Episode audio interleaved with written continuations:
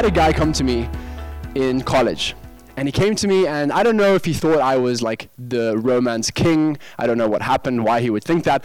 But he came to me and he said, I need help with this date. I'm taking this amazing girl out on this date. And I said, okay, great. Um, what's your plan? Like, what's, what's the idea? He rolled out a whole full page of tasks that he would complete on this date with timelines. So, literally, guys, I looked at this thing and it was 7 o'clock, pick her up at the door. 7:10, start holding her hand. 7:15, open the car door. 7:16, shut the car door. 7 So I looked at him I said, "Mate, you're joking." He's like, "No. I know that I have to plan this thing." But what happened is he focused on the tasks instead of the atmosphere. He focused on the tasks instead of really getting to the desired outcome. You can't have a desired outcome just focused on the tasks, right? That's one thing that we, we have to know. I'm telling your neighbor, you can't focus on the tasks if you want a desired outcome. Here's the difference. Let me paint this picture real quick just so that we understand what the difference is. There are two people laying bricks. You've heard this story before. Two people laying bricks. You ask the one person, What are you doing? He says, I'm laying brick upon brick upon brick. You ask the other person what he's doing. He says, I'm building a house. What are we doing in our meetings? What are we doing when it comes to our tasks? When people come and ask you, What are you doing? Do you say, We're having an event? Do you say, We are doing finance? Do you say we're creating reports, right? Because those are all tasks that are very simple and easy and things that you can tick off the box. Uh, again, think about what you're doing as a big date night.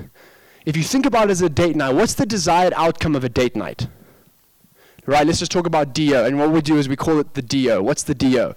The desired outcome of a date night is not to say, I want there to be drinks, I want there to be a car, I want there to be live music, I want there to be caviar, I want there to be a closing statement from me, I want there to be a kiss at the end. And the whole time through your date night, you're ticking off the boxes. You can't have that. It's just awkward, for one. For two, she's going to read into it, right? But what you have to do is say, I want her. The desired outcome is not a bunch of tasks, but the desired outcome is when she leaves my presence at the end of the night, she walks away feeling like the most amazing princess on the planet. That's the desired outcome, right? It's not a bunch of tasks. What if we did that with all our business stuff? What if we did that with all of our internal meetings? What's the desired outcome of your meeting? Many people, you ask them, okay, so what's going on? And they say, well, same old, same old. You ask them what's going on, and you say, Well, we're having an event. You're having an event. That is the last thing we need in this world. You know how many events are today? 355 million, comma one five. No, I'm kidding. You guys look at me like I'm. I don't know how many events there are today. but uh, so so here's the thing. What about a conference? Right? Conferences. We're having a conference. But what's the desired outcome of that conference? You know, we're having a leaders meeting. Great. But what's the desired outcome of the leaders meeting? So it forces us to think creatively about the take home instead of the task. Think about the take home, not the task. If you think about the take home, all the tasks will cover themselves. Let me show you how. Right? Let's just take the task versus desired outcome. If you focus on task, you're focused on are we on time? But if you focus on task, you can be late. If you focus on the desired outcome, which is, I want this to be smooth, guess what's taken care of? Time. Because broken time makes things broken. if you focus on, let's just say, if you focus on doing things right, let's just say, so having, having a good meal, right? Let's make sure there's good food. Good food, that's the task. But if you focus on efficiency and excellence, then guess what? Good food's taken care of. But if you focus on, I want food there, then you're going to so spend so much of your energy just trying to make sure food is there. But if we focus on, I want it to be efficient and excellent, then guess what? Food takes care of itself. No, it doesn't. You still have to plan that. Um, but um, what about atmosphere? Many people say, what's the task? Decor. Right? People say, let's just get some decor. Let's put some decorations up there. But if you focus on atmosphere, I want a compelling, rock star, emotional atmosphere that gets people charged in the room the moment they walk in. What takes care of itself? Decor. So, what happens is you paint a picture of vision as opposed to task. What is the desired outcome?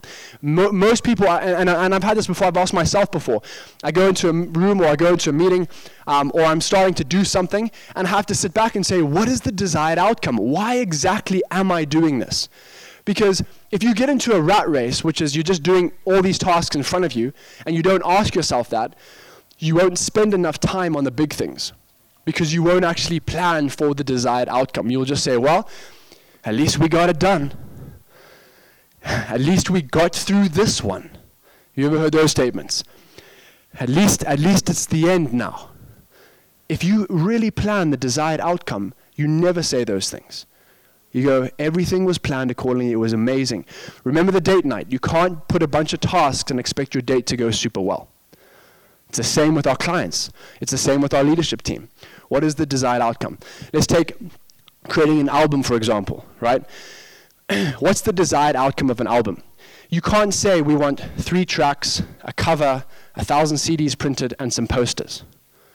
Because guess what? You're competing with a billion other people trying to do that. But if you say the desired outcome is to make the most spanking anointed music, on the face of the continent of Africa, where when you play the first track, you get drawn into his presence and, you, and it resonates in your heart.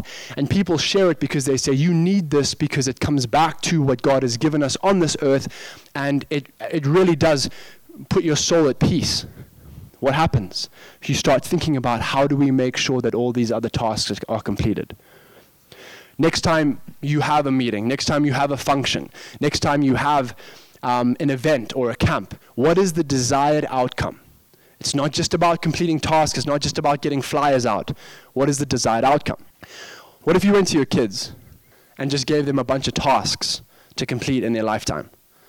Like, hey, son, by the time you're 12, here's all the things you have to achieve. Good luck. They look at you like you're mad. But what you do as a parent is you create an atmosphere in your home for those tasks to get done. You create a desired outcome. I want you to be the best you can possibly be, son. And guess what happens? He understands. He does his tasks. You do the things that you need to do to make sure he's the best he can be. But if we are task driven, then we will never see the big picture. We will be laying bricks when other people are building houses.